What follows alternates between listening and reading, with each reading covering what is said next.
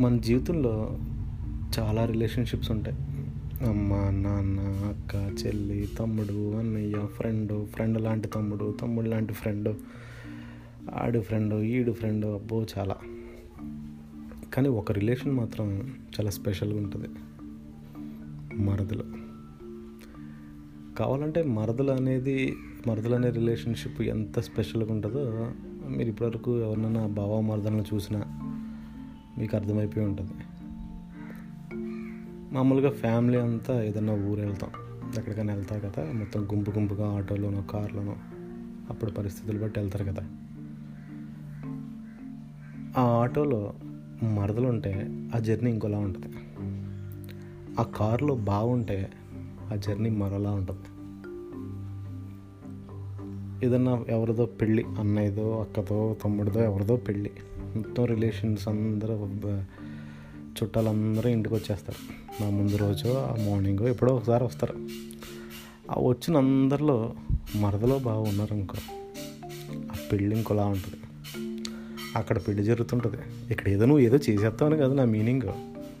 అన్నీ అలాగే ఆలోచించకండి. నేను చెప్పేది మిగతా వాళ్ళతో మాట్లాడడం వేరు. మరదలతో మాట్లాడడం వేరు. నిన్ను ఎవరన్నా ఎలా పిలిచినా బాగానే ఉంటుంది ఓకే కానీ బావ అని పిలిస్తే ఇంకోలా ఉంటుంది. ఇదో ఫీలింగ్ కావాలంటే మీరు ఎవరన్నా బావ మరదలు బాగున్నామని అడగండి. పాత ఎన్టీఆర్ పెద్ద ఆయన అనేవారంట గత జన్మలో వంద గుళ్ళు కడితే ఈ జన్మలో హీరోలా పుడతారు అని.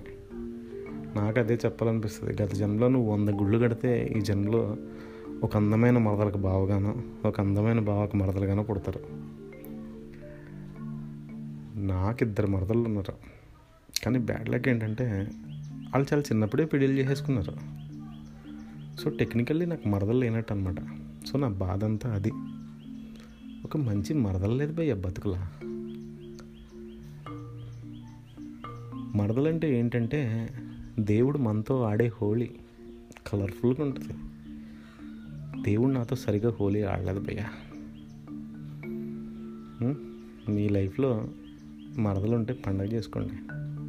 ఇది మొత్తం మేల్ పాయింట్ ఆఫ్ వ్యూలో చెప్పాడు అనుకోవద్దు. ఆడవాళ్ళకి కూడా అదే. దేవుడు మీ జీవితంలో బతుకమ్మ ఆడితే బాగుంటాడు.